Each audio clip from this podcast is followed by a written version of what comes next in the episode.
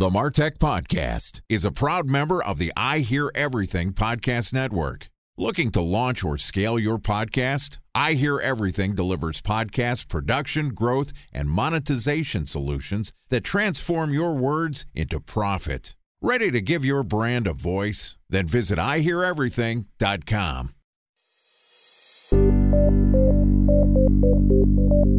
From advertising to software as a service to data.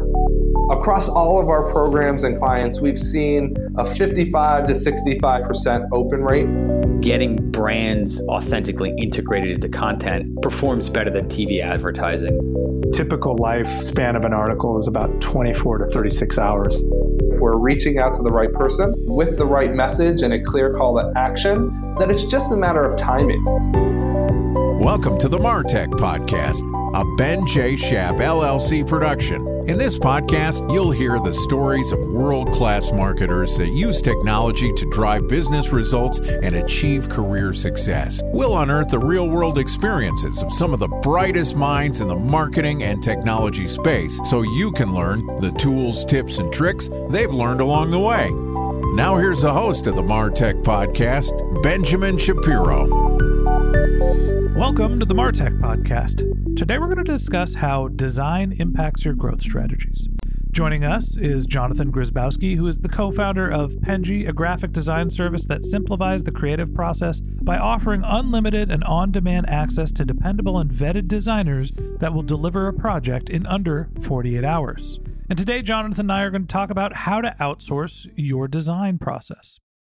All right, here is the first part of my conversation with Jonathan Grzybowski, CMO of Penji. Jonathan, welcome to the MarTech Podcast. Thank you so much for having me. Excited to have you on the show. Excited to talk a little bit about design. First and foremost, tell us about Penji. How long you've been at the company? What do you guys do? Penji's been around for about 4 or 5-ish years.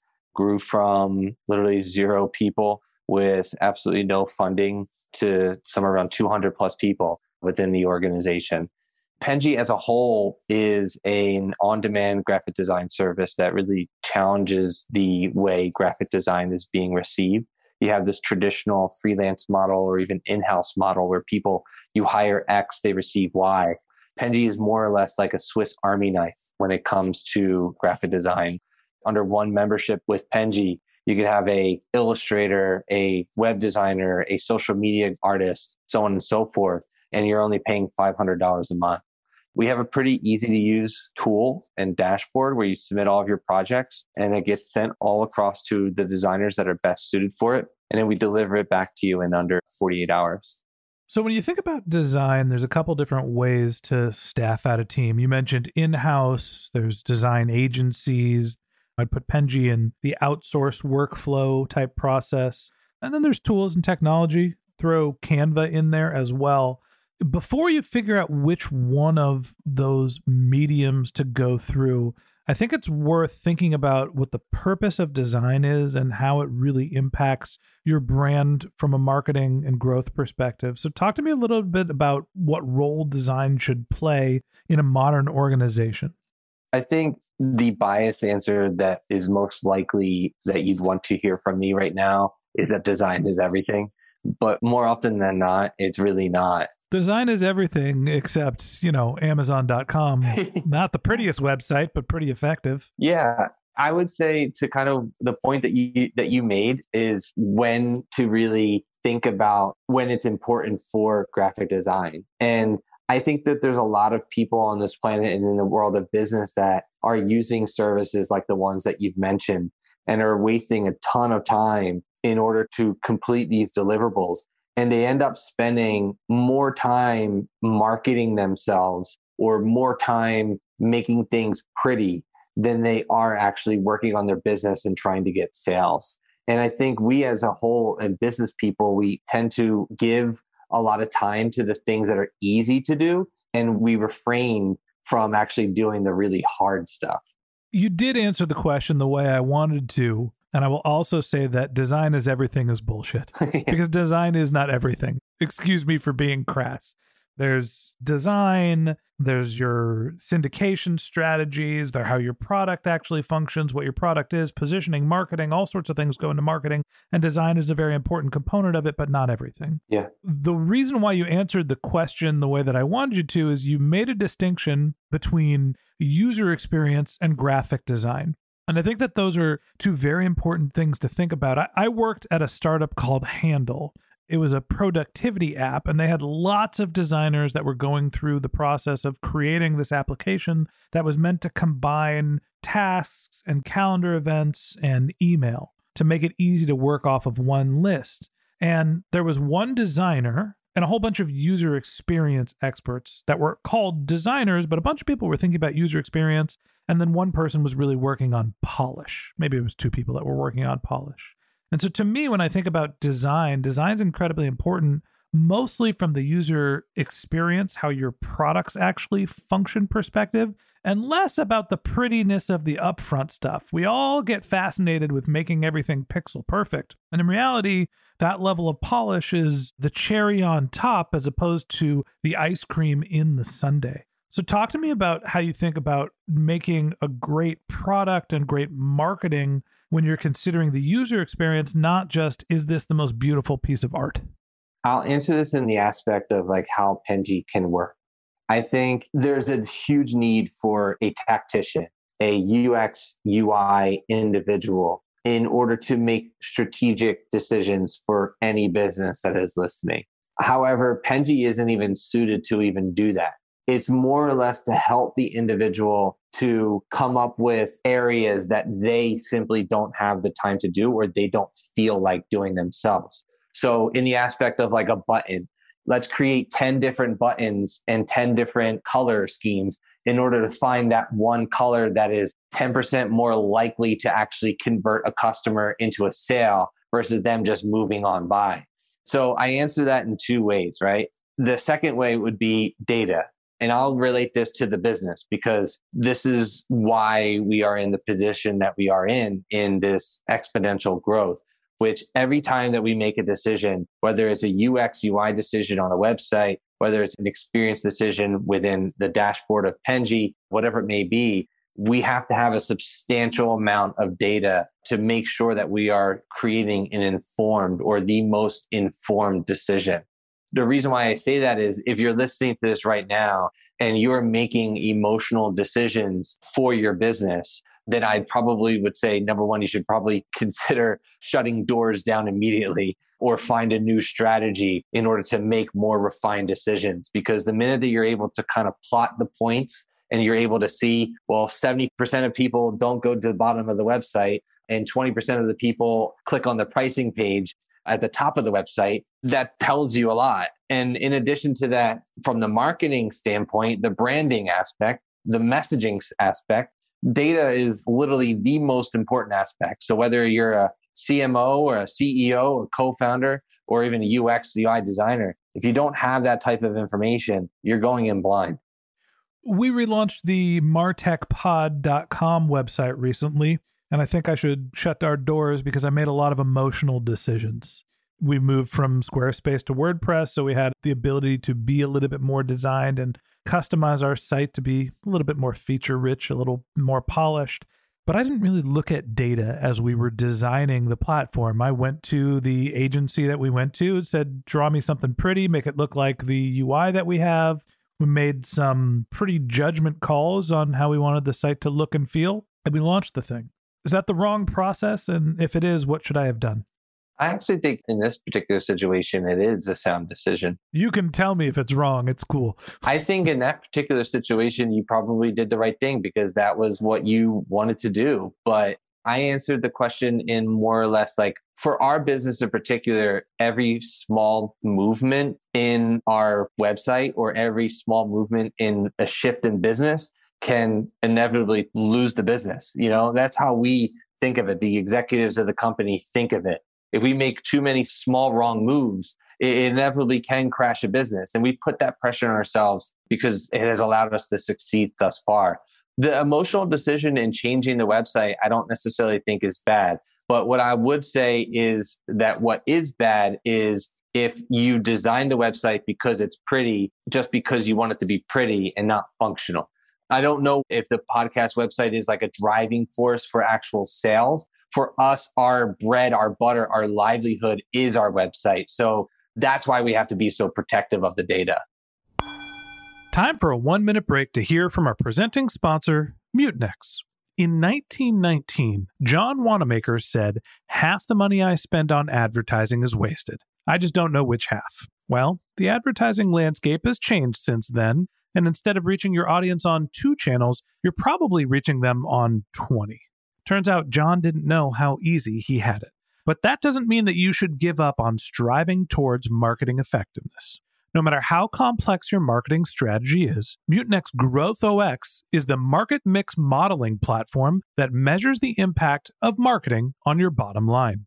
Mutinex's market mix modeling platform calibrates your insights against the latest market conditions so you can make media and marketing investment decisions confidently and quickly. Ready to take your team from "I think" to "I know"? Then join brands like Samsung, ING, and Asahi who make better marketing decisions with Mutinex. Mutinex Growth OX. Your best decision starts here. To learn more about Mutinex, go to mutinex.co. That's mutinex.co. Okay, here's the rest of today's interview.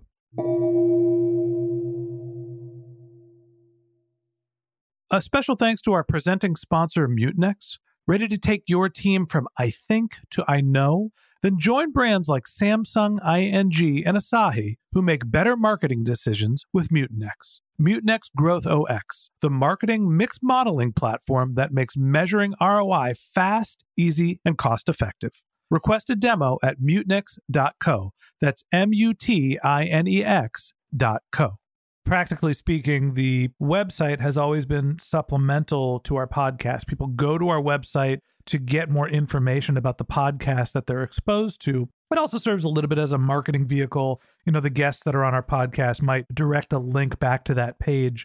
The reason why we migrated to the new website was a couple different reasons. One, we wanted to create more pages faster. Instead of having one page per interview, we moved to one page per episode. So each interview, we get a couple different episodes, and now we have 3 to 5 times the number of podcast pages, which is better for organic growth. But 2, it unlocks things like the next iteration of our podcast, which is now we can create communities and courses, and we could also do more data plays like building a database of MarTech companies and MarTech experts. So we're just trying to be a little bit more relevant as a resource for the entire MarTech community as opposed to just a place where people can listen to great audio.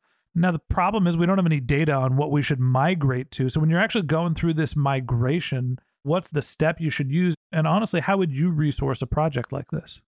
I'll answer this to how we were able to do it in the very beginning when we had absolutely nothing to go off of.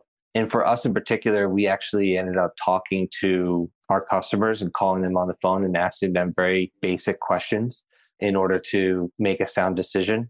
And once we were able to go off of that initial data, inevitably, when we interviewed the customers, we asked them for keywords. We set the customer up in a way where we wanted to hear the reason why they came to Penji and why they purchased Penji to begin with. And as a whole, what we received were hundreds of, "I bought Penji because of XYZ." And we use that within our own marketing, and we use that within our header. We use that within our advertising. Eventually, over time, we got to a point where we were using websites that basically tracked how long people are staying, which I always recommend. But in the beginning, I would just overall say, plot as many data points as you possibly can, even if they're wrong. Throw as much as you possibly can on a wall. Hopefully you'll have one thing stick. Once that one thing sticks, you just keep going after that one thing over and over again until you find another data point. For us in particular, now that we've been in business for about 4 or 5 years, we have too many data points to even go off of. And so it's really just trying to figure out what is the right data point that makes the right decision. And more often than not, we're wrong on our data. But because we collected the data to begin with, we know why the data was wrong. What I'm hearing is, even though your website doesn't exist, that doesn't mean you don't have data. And to me, Jonathan, that makes you a good marketer, because your instinct was, let me go talk to the people that I'm building the website for. Let me go find some customers or some prospects and ask them about what they think, what they're looking for, why they're making the decision, and factor some more empirical data, some more qualitative data, because I don't have quantitative data. I can't look at Hotjar and Optimizely and all the other conversion rate optimization tools that I might be using to figure out what's happening with the website. I got to just go ask the customers what they want. You got to roll the ball onto the court, to use a basketball metaphor, before you can figure out which way to go. I think that's a smart tactic, which is talk to your customers, get empirical, get qualitative data, factor that into the design. Probably something we should have done more on the martechpod.com website. But then eventually you get to the point where you have data, you're able to look at some metrics, and then there's the process of iterating. So when you're going through the process of initial design as opposed to the iteration on a project like a website, when should you be working with in-house designers, agencies, and when should you be outsourcing? In the aspect of a website, I think it could be really tricky. I personally believe that you need to have somebody in-house to at least project manage it, whether that be an actual designer or an individual that understands the world of graphic design. I would probably say that, and this goes for any business, whether it's a website design business or whether it's just like a marketer that's listening right now, I would say do as much heavy lifting as you possibly can until you can't. Once you can't, then outsource, and also understand your strengths and weaknesses. I think more often than not, there are business owners, that there are people out there, marketers in particular, that want to do as much as they possibly can. I'd say a lot of marketers, entrepreneurs, influencers in general believe that they could do it all. And we tack on more than what we could probably chew just because of that. I'd be one of those individuals to a certain degree. For what it's worth, I'm the only person working at my company. Yes, I fall into that bucket as well. Yeah. What I've gotten really good at over the past couple of years in this journey of entrepreneurship and building a business is staying true to what I'm good at. I am not a graphic designer, believe it or not, and I don't try to be. But I'm a really good project manager, and I can hold people accountable, and I can get things done that most people can't. So I focus specifically on that. And I end up outsourcing the abilities. And I can also look at data and I can make sound decisions. So I know my strengths, I know my weaknesses, and I outsource that. If you are a graphic designer, being able to do more graphic design than I can, then what I would probably say is construct the actual website to your specifications of what you believe necessary. Give it to a designer in order for them to kind of hash at it. And then lastly, I would say build dedicated and custom elements within your website that nobody else can have. If you're doing like a hard code, or even if you're not doing a template-based website, the most important thing that you can do is literally an icon that nobody else has. That level of customization is going to go a long way. I think a very simple graphic that is on your website that is 100% custom can also go a long way to make sure that your website is unique. Those are very small elements, but I think any level of customization, and more often than not, a web designer is not an illustrator, and an illustrator is not a web designer. So hang on, walk me through the difference between a web designer and illustrator. It seems like those are pretty important distinctions. A web designer is what you inevitably would think that it would be, which is somebody who can create a web design. They can create a flow. They understand the large vision of what a web design could be. An illustrator, think of it as somebody who can hand draw something. You probably don't want somebody to hand draw a website for you because it would probably come out like trash. But what they can do is they could probably add squigglies. They can add elements of movement. They can turn you into a cartoon if you so choose. That specific individual can also create custom icons to express an action or whatever it may be. Those particular elements, from my perspective, my personal perspective, I think adds a level of customization and class that something cookie cutter and out of the box can't do. All right. So there's the distinction between illustrators and designers. One's the person that draws the actual graphics, and the other person is building the website, or at least figuring out and putting the entire design together. Essentially, I think of it kind of like an artist that's going to create the mural and then the builder who's going to build the house. 100%. Yeah. So great. Help me with the most important distinction. Do you need those people in-house, or can you outsource them? How do you figure out what to bring in-house and what to let a third party take care of? Yeah, I think communication is probably one of the most important aspects of that. Do you communicate better with somebody in-house that's right next to you? Or do you mind outsourcing and talking to somebody maybe via internet or via Zoom or whatever it may be? Ultimately, it depends on your workflow. I think a very select people want to outsource. However, they are not structurally sound within their business to actually entertain that. If you are the type of person that is organized, if you are the type of person that has a very strict to-do list, then I would say you are a perfect candidate to outsource any type of business necessities that are within your company. If you are the type of person, and the person that's listening right now knows exactly who I'm talking to, because you're probably agreeing with this particular situation, but if you're unorganized, if you don't have your stuff together, if you're the type of person that has 100 things on their desktop, if you have like 200 things on your to-do list, you probably won't survive at outsourcing. And therefore, you should probably spend more money in order to bring somebody in-house. Money is going to be a huge factor. So if you have it, so be it, spend it. But if you're tight on cash, and this is kind of where Penji comes into play, if you don't have the $60,000 a year to spend on a graphic designer, there's options like our business, there's options like other freelance services that would be a great fit for you. But more often than not, a lot of people aren't able to get the most out of a freelance designer simply because they're unable to communicate or they're just unorganized. At the end of the day, design is an incredibly important part of marketing, not only from the front end sort of artistry perspective, the level of polish on your website, your digital assets, but also on your user experience, understanding how to get someone from point A to point B. Each graphic, each element has a purpose, or at least should have a purpose, to help guide your customers to understand more about who you are and what your products and services do. So finding the right resources, whether it's someone in-house or if you have those capabilities, is obviously important. But if you don't have the resources to do it yourself, there are services like Penji that can help you expedite and increase the amount of bandwidth you have to increase and improve your designs. That's why outsourcing design is an increasingly more viable option for great marketers. And that wraps up this episode of the MarTech Podcast. Thanks for listening to my conversation with Jonathan Grzybowski, CMO of Penji. In the second part of this interview, which we'll publish tomorrow, Jonathan and I are going to get weird. We're going to talk about Inc. 5000's weirdest growth strategies.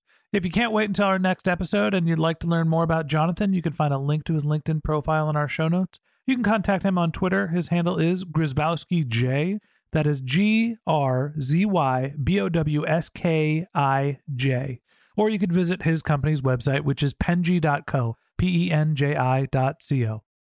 Just one more link in our show notes I'd like to tell you about. If you didn't have a chance to take notes while you were listening to this podcast, head over to martechpod.com, where we have summaries of all of our episodes and contact information for our guests. You can also subscribe to our weekly newsletter, or you can even send us your topic suggestions or your marketing questions, which we'll answer live on our show. Of course, you can always reach out on social media. Our handle is MarTechPod, MarTechPod, on LinkedIn, Twitter, Instagram, and Facebook, or you can contact me directly. My handle is Ben J. Shap, BenJShap. And if you haven't subscribed yet and you want a daily stream of marketing and technology knowledge in your podcast feed, we're going to publish an episode every day this year. So hit the subscribe button in your podcast app and we'll be back in your feed tomorrow morning.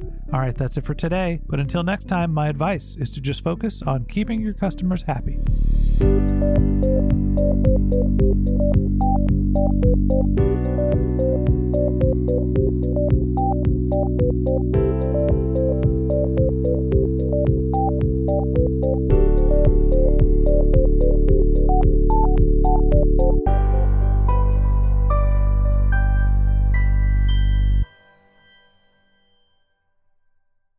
Thanks for listening to the MarTech Podcast, an I Hear Everything production. Looking to launch or scale a podcast like this one for your brand? Then visit IHearEverything.com.